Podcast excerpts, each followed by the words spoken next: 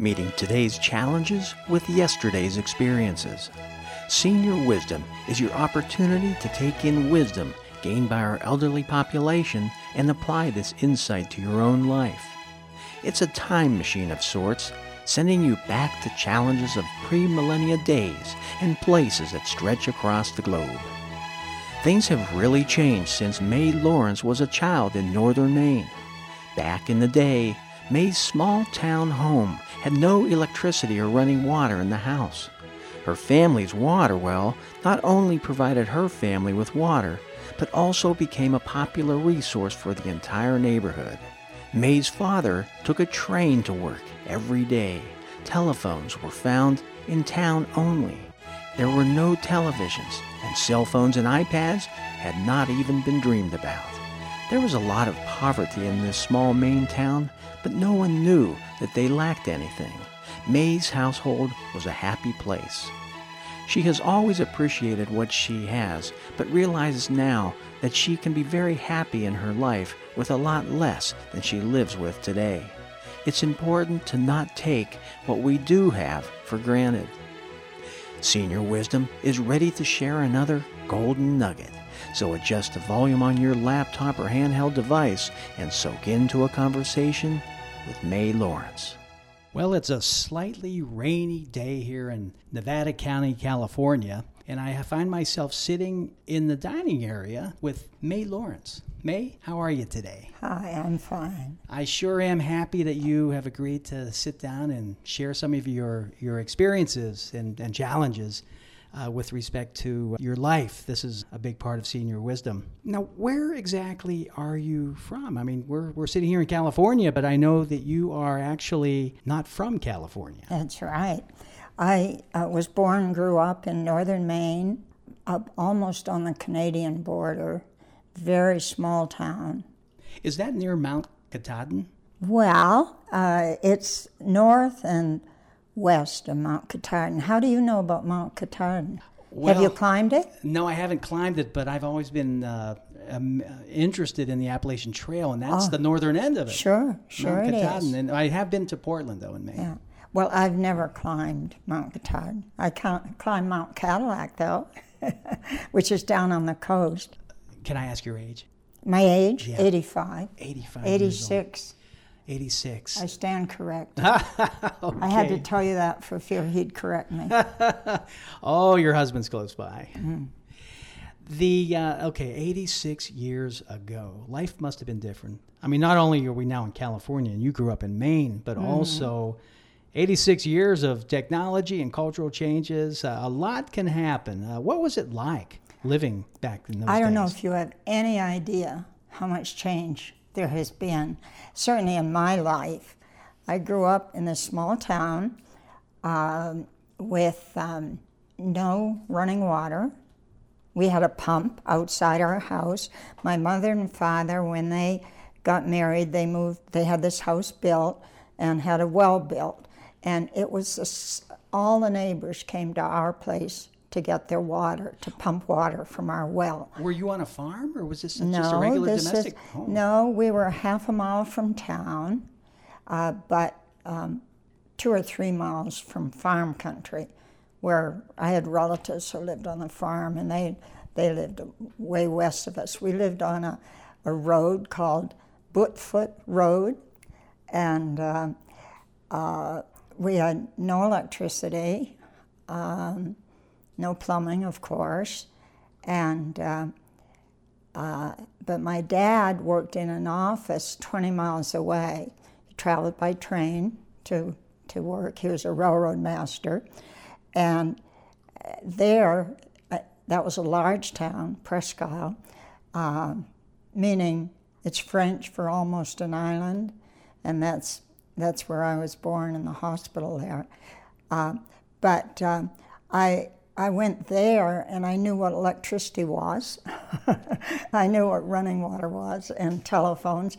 I remember I wrote an essay when I was in seventh grade explaining about how exciting it was to use a telephone. And uh, I was the envy of all my classmates because I knew about things like that that they didn't know about. I used to read um, myself. I to sleep at night with a kerosene lamp, often forgetting to blow out the lamp before I fell asleep. Well, these are things that are only in the movies these days. It seems it's Mm-hmm. not very, it's not common at all. I mean, even in my experience growing up, um, we had coal that was just removed from the house because natural gas was uh, now part of the life at our home, and we did have electricity and all that stuff. Where was that? well, I grew up in grow Pennsylvania, in Oh. Pittsburgh, Pennsylvania. So, you know, Yeah, it's an cool. eastern area Yeah. also. But Yeah. back, you know, back to Maine, that was everybody living that way back then? Was that pretty standard? And, and why did It was your family? standard. The main uh, businesses there was farming and then uh, a lumber, lumber business. And so uh, there was a lot of poverty, but nobody knew that they were living in poverty because everybody else was the same, you know? Were people generally happy? Oh my gosh. I grew up in a very, very happy home with a very happy childhood. Yeah. I felt bad years later when I had a son, and I thought he's not going to have that wonderful experience of growing up in a small town, practically in the woods, but not quite there yet, you know, and just living with nature. And uh, uh, but he caught up fast. Once he went to UC Santa Cruz, he caught up with living an urban life, Did you uh, you have a siblings? rural life. What? Yeah. Did you have siblings? Were you? I had I had five sisters. oh, big Uh-huh. family. Three of them were older, and um, two of them were younger. Mm-hmm. What what was the plumbing like? You you said that you had a well, but you didn't have indoor plumbing. No, there was no plumbing. We had an indoor toilet, which was called a chemical toilet, and none of our neighbors had. Everybody had an outhouse. We had an outhouse too, but we also had an indoor chemical toilet, and um, we were the envy of the neighborhood kids because they'd all want to come and see our toilet. You're talking about the chemical one was popular. chemical toilet, no That's plumbing. funny. Uh, it was years before we had a, a little pump in the kitchen sink. Most of the time, we just got our, our water from the well, and then the neighbors went down to the river and brought back tubs of water to do laundry in and so on. Uh, and What about in the wintertime? I mean, Maine is cold. yeah, well, how you just you- don't put your tongue on the pump handle. That's all. That reminds me of a movie, really? The Christmas Story. so You'll tell me. Yeah. So daily water needs. Then you would it when I was in India, we would uh, we were told that that the kids and the the women would go twice a day to the watering holes and fill up these four and a half gallon jugs or four gallon jugs and bring them back to the to their homes. And the sad thing is that was the only water there. We had pure water to drink, you know, because of our well. And it, the reason the neighbors went to the stream to get water in tubs, two boys would carry the tub together between them. And the reason they did that is because that water was soft and it was better for laundry. But we didn't carry any water. We just used the hard water from our well all the time. And it was good water and we never ran out. That's interesting that you you could tell the difference between Oh, the surface yes. water coming from that stream and Oh, and sure. the, uh, the well water. Yeah. Yeah, the well water has a lot of minerals in it. Did these improvements change through the years very quickly, or was it pretty much your entire growing up time? Uh, no, that was just in the early years. We got electricity when I was um, 10. They put power, it was the time the Tennessee Valley electricity was going in there during Roosevelt's time.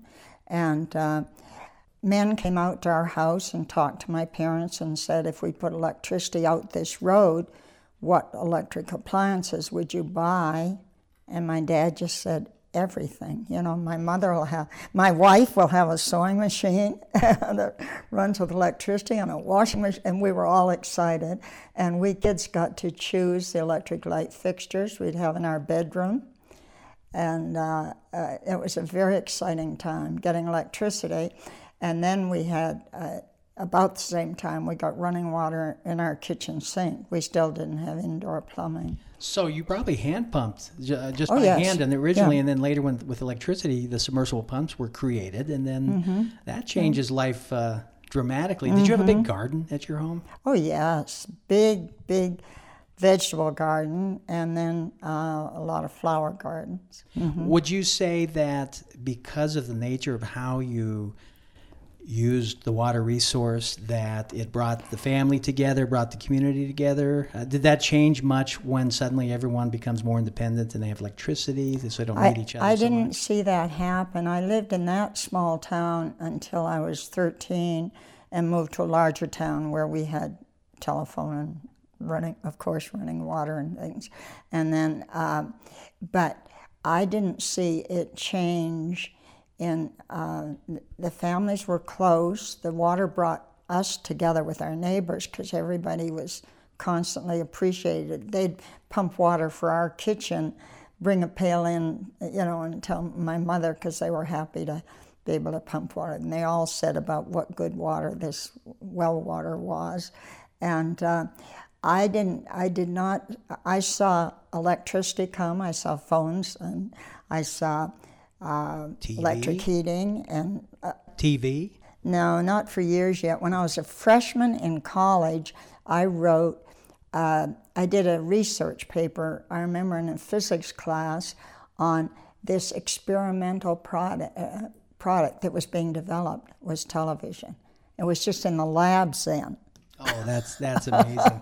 well, we're talking about a lot of years ago now. Mm-hmm. Well, now. God. Well, TV, and I remember my own lifestyle, black and white television, and all the rest of that. The the golden nugget that was pulled from that period of time, if we if we look at that as as you know, what was it that was so meaningful in that experience for you? What would that be? Well, you know, uh, it didn't seem uh, anything at all. It didn't impress me then. I loved each thing as as things developed, and I got had more modern things. And I remember in a house we lived in when I was in high school, we had five different methods of heating it.